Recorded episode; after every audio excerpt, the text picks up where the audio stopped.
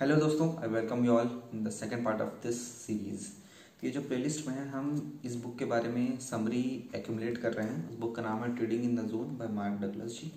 ठीक है? तो इस बुक का जो फ़र्स्ट चैप्टर है ऑलरेडी मैंने एक वीडियो बना रखा है।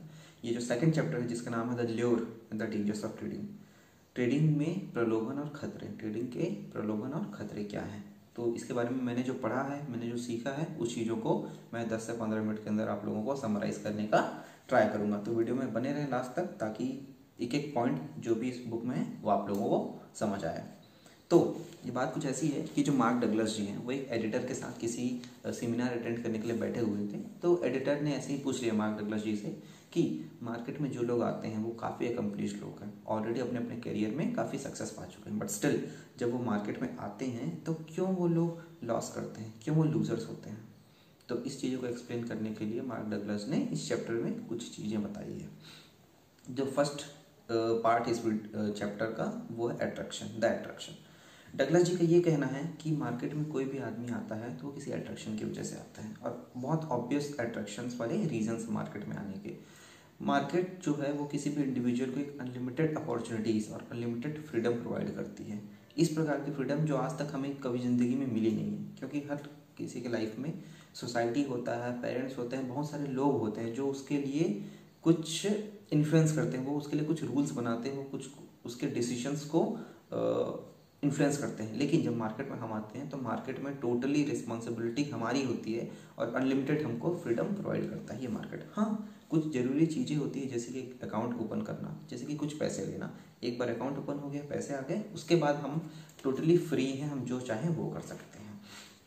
तो डगलस जी को किसी ने, एक आदमी ने बताया था कि अगर हम बॉन्ड फ्यूचर्स है ना बॉन्ड ऑप्शन या फिर कैश बॉन्ड मार्केट इन सब के पॉसिबल कॉम्बिनेशन देखें तो इस दुनिया में around eight billion possible spread combination मतलब एट बिलियन स्प्रेड वाले कॉम्बिनेशन पॉसिबल है। और अगर इसमें हम टाइम फैक्टर इंक्लूड करें तो अनलिमिटेड अपॉर्चुनिटीज़ मिलने वाली है। तो जो एडिटर है, वो ट्रेडर वो डगलस जिसे कहते हैं कि अच्छा इतने सारे अगर अपॉर्चुनिटीज़ हैं पॉसिबिलिटीज़ हैं तो उसके बावजूद लोग लॉस क्यों कर रहे हैं? तो डगलस जी का ये कहना है कि जितने ज़्यादा अनलिमिटेड अपॉर्चुनिटीज़ और अनलिमिटेड फ्रीडम आता है, उसके साथ ही साथ हर इंडिविजुअल का साइकोलॉजी डिफरेंट होता है तो हमको एक साइकोलॉजिकल चैलेंजेस को फेस करना पड़ता है, ठीक है? लेकिन लोगों को इसके बारे में कोई भनक ही नहीं लोगों को पता ही नहीं कि साइकोलॉजिकल चैलेंज भी कोई प्रॉब्लम है। अगर उनको प्रॉब्लम के बारे में ही नहीं पता है तो वो उसका सॉल्यूशन कैसे लेकर आएँगे? ये डगलस जी का कहना है। फिर मार्क डगलस जी ये भी कहते हैं कि मार्केट में जो बैलेंस बनाना है ना तो हमको एक बैलेंस बनाने की ज़रूरत है। किन दो चीज़ों के बीच बैलेंस पहली चीज़ है फ्रीडम टू डू एनीथिंग कुछ भी करने की जो हमको आज़ादी मिली है उस पर, और जो मार्केट में एक फाइनेंशियल और साइकोलॉजिकल डेंजर्स है, और जो डैमेज हो सकता है इसके जो पॉसिबिलिटी है, उसके बीच और हमको कुछ भी करने की आज़ादी है, इन दोनों चीज़ों के बीच हमको एक बैलेंस बनाने की ज़रूरत है है ना? और ये बैलेंस बनाना ही एक प्रकार का एक साइकोलॉजिकल चैलेंज है। तो फिर वही डगलस ये बताते हैं कि, इस दुनिया में हम जब से आए हैं, है ना? जब से इस अर्थ पर आए हैं तब से कुछ ना कुछ रूल्स हम फॉलो करते आ रहे हैं। इसकी वजह से जब हमको आज़ादी मिलती है तो हम बहुत ज़्यादा खुश हो जाते हैं और अट्रैक्ट हो जाते हैं मार्केट की ओर। लेकिन हमको अट्रैक्शन के अलावा मार्केट पर लर्निंग पे फोकस करना चाहिए, ये उनका कहना है। वो कहते हैं कि जिस प्रकार से एक छोटा बच्चा होता है, वो हर चीज़ों के लिए क्यूरियस होता है। हर छोटी छोटी चीज़ों के लिए वो क्यूरियस होता है और हर बच्चा सेम चीज़ों के लिए क्यूरियस हो, ऐसा ज़रूरी नहीं है। उसी प्रकार से हमको हर टाइम क्यूरियस रहना चाहिए और हमको देखना है कि हम किस चीज़ में अच्छे हैं, हम किस चीज़ में क्यूरियस हैं। और क्यूरियसिटी के हिसाब से अगर आपको ट्रेडिंग या मार्केट में आपको लर्निंग की कोई चाह है या फिर आपको लग रहा है कि हाँ ये चीज़ मुझे अच्छी लगती है, तभी आपको मार्केट में आना चाहिए, ना कि इन अट्रैक्शंस की वजह से।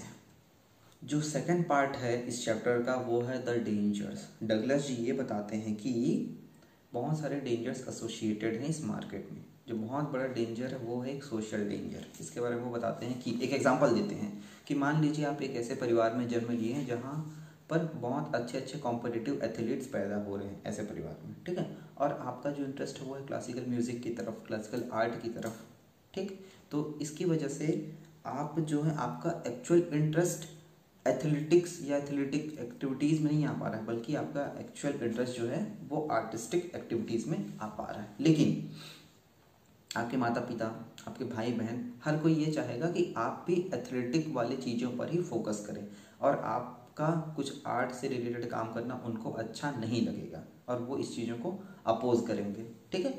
फिर आप एक डायलेमा में आ जाएँगे। डायलेमा में इस प्रकार के डायलेमा में आएँगे कि आप ऑलरेडी एथलेटिक क्योंकि वो चीज़ जेन्यन है। आपने, आप बचपन से उस इन्वायरमेंट में पले बड़े हैं और बचपन से आप लोग आपको उस प्रकार का प्रैक्टिस दिया गया है कि आप एथलेटिक्स में नेचुरली काफ़ी अच्छे हैं।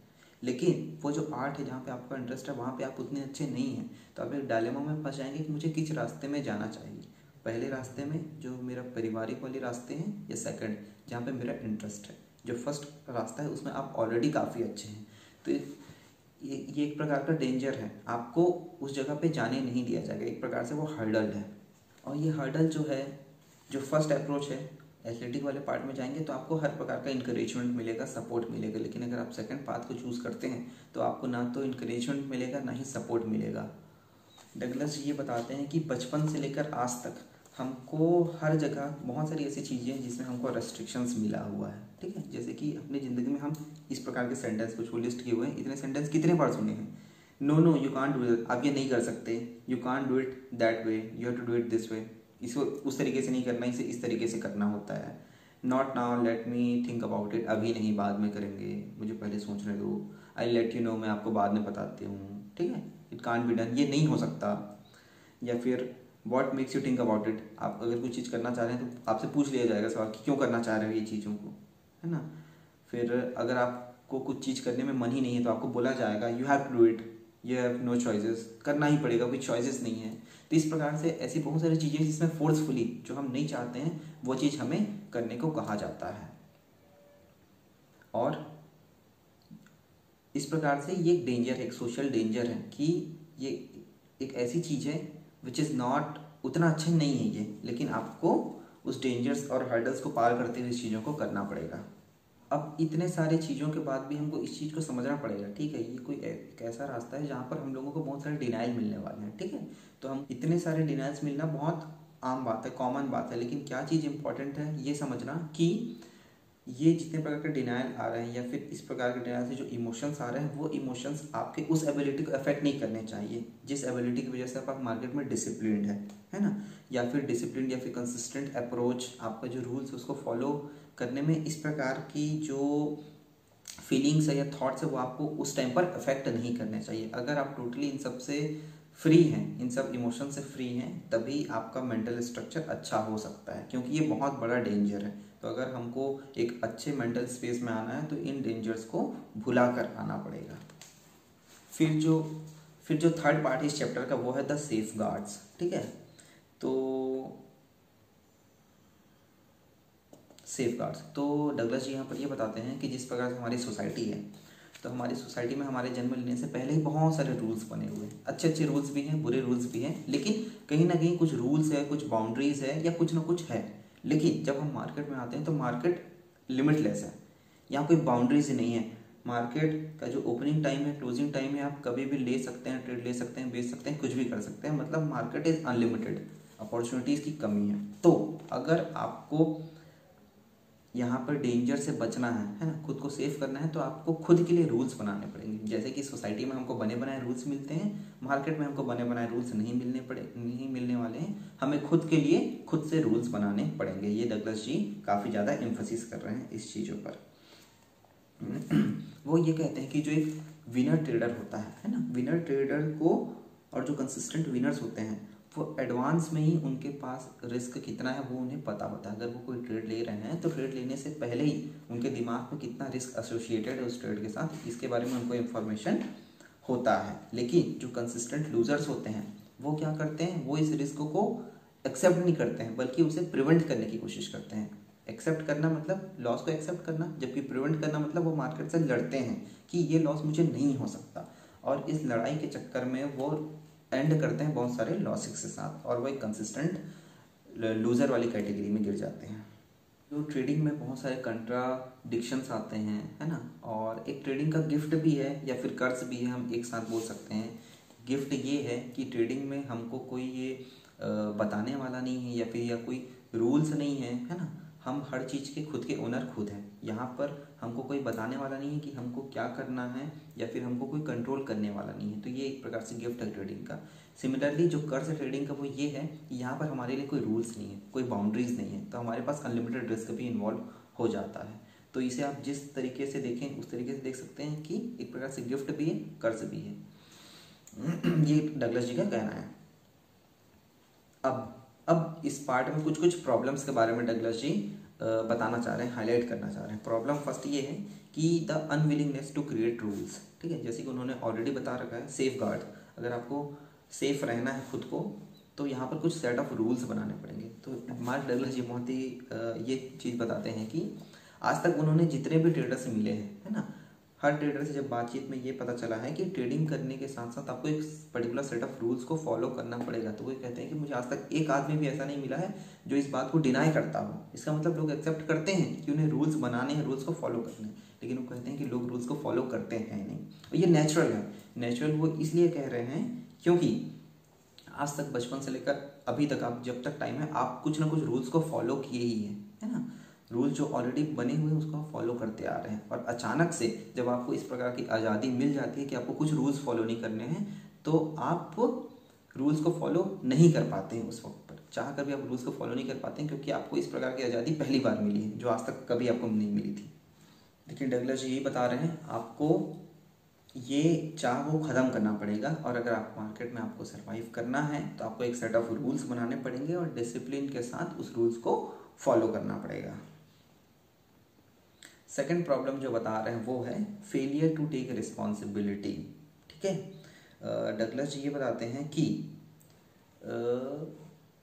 रिस्पॉन्सिबिलिटी आपको खुद लेना पड़ेगा मार्केट में।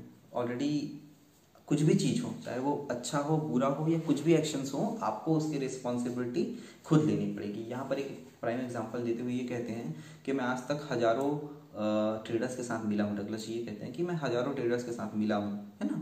और उनमें से कई सारे लोग ऐसे हैं जो घंटों घंटों, रातों रातों तक बैठकर एनालिसिस करते हैं मार्केट की, है ना? उसका टेक्निकल एनालिसिस करेंगे या अलग अलग टाइप का एनालिसिस करेंगे। लेकिन जब वो मार्केट में एक्चुअली उतरते हैं, जब मार्केट में आते हैं तो जो ट्रेड्स लेते हैं वो अपने एनालिसिस के हिसाब से नहीं लेते हैं, बल्कि किसी फ्रेंड के टिप पर या किसी और के टिप्स के आधार पर ले लेते हैं। और उस टिप्स के आधार पर अगर उनको प्रॉफिट होता है तो अच्छी बात, और अगर लॉस होता है तो वो ब्लेम खुद नहीं लेते हैं ब्लेम उनके ऊपर लेते हैं जिनसे उन्होंने टिप्स लिया है। तो इस प्रकार से वो रिस्पॉन्सिबिलिटी से बच रहे हैं। लेकिन मार्केट में आपको रिस्पॉन्सिबिलिटी लेना पड़ेगा, खुद रिस्पॉन्सिबल होना पड़ेगा। डगलस ये कहते हैं कि कोई सा भी ट्रेड हो, है ना? चाहे आपने इनिसिस किया हो या ना किया हो, उस ट्रेड में ये पोटेंशियल ये है कि वो एक बिग विनिंग ट्रेड में कन्वर्ट हो सकता है। ये उनका ये कहना यहाँ पर एक स्टेटमेंट लिखे हुए हैं। The big uh, winning trade can come your way whether you are a great analyst or a lousy one whether you do or don't take responsibility. हाँ अगर आप नोटिस लें चाहे ना लें बिग विनिंग ट्रेड जो है वो आपके पास आने ही वाले हैं चाहे आप अच्छे एनालिस्ट हो या ना हो बस आपको उस चीज़ की रिस्पॉन्सिबिलिटी लेनी है कि जो भी डिसीजंस होगा वो मेरा होगा। जो थर्ड प्रॉब्लम बताते हैं वो है addiction to random rewards addiction to random rewards in the sense ये बताते हैं कि एक एग्जांपल देते हैं कि एक सेट ऑफ़ मंकीज़ हैं, है ना? मंकीज़ को वो कुछ काम करवाते हैं। ये नहीं, कुछ एक कहानी बता रहे हैं कि अगर कोई सा मंकी है, उसे अगर आप कुछ काम करवा रहे हैं, उस काम के बदले उसको रिवॉर्ड दे रहे हैं कंटिन्यूसली रिवॉर्ड दे रहे हैं कंसिस्टेंट रिवॉर्ड दे रहे हैं तो जब तक रिवॉर्ड दे रहे हैं, इससे उनके अंदर एक आदत लग जाएगी रिवॉर्ड पाने की।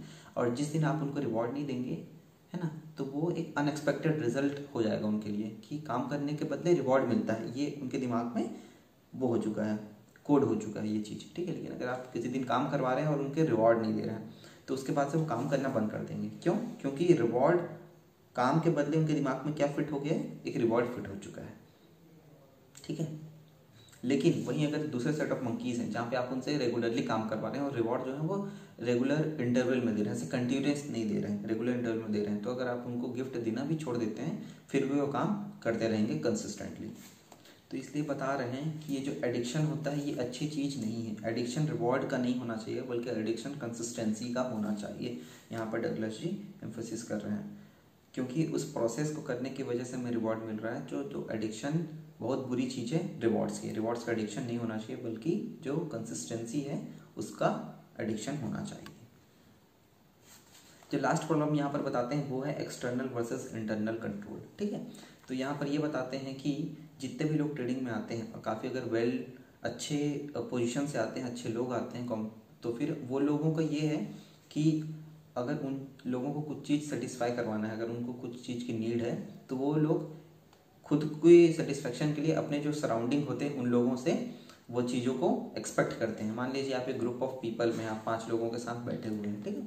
अगर आपको कुछ चीज़ें अच्छी नहीं लग रही है तो आप उन लोगों के साथ कन्विंस करेंगे कि मुझे ये करवाना है। तो वो आप सराउंडिंग से एक्सपेक्ट करते हैं कि वो चीज़ आपके लिए करके दें। और इस प्रकार से आप इंटरनल और एक्सटर्नल के बीच आपका जो इंटरनल आप चाह रहे हैं और एक्सटर्नल के थ्रू एक्सटर्नल को चेंज करके आप इंटरनल को सेटिस्फाई कर रहे हैं। लेकिन मार्केट के केस में ऐसा नहीं है। एक्सटर्नल मार्केट जो है वो एक, एक एक्सटर्नल फैक्टर है। आप मार्केट को चेंज नहीं कर सकते। बल्कि यहाँ पर मार्केट जो है वो वैसे ही रहने वाले हैं। वहाँ पर आपको खुद इंटरनल चीज़ों को चेंज करना है। तो यही चीज़ है कि जो ट्रेडर्स आते हैं जो कि अच्छे स्पेशलाइज्ड कुछ काम कर रहे थे पहले पहले, अपने अपने तो उस जगह पर उनका एक आदत सी बन गई है कि अगर उनको कुछ इंटरनल चीज़ों को सेटिस्फाई करना है तो एक्सटर्नल फैक्टर्स पे ध्यान देते थे जबकि मार्केट ऐसा नहीं चलता है मार्केट जो एक्सटर्नल फैक्टर है, वो वैसे ही रहने वाला है। अगर हमको कुछ चाहिए तो हमको इंटरनल को ही कंट्रोल करना पड़ेगा। तो ये एक प्रकार की प्रॉब्लम है, जिससे हमें कॉपअप करना पड़ेगा अगर हम एक सक्सेसफुल विनिंग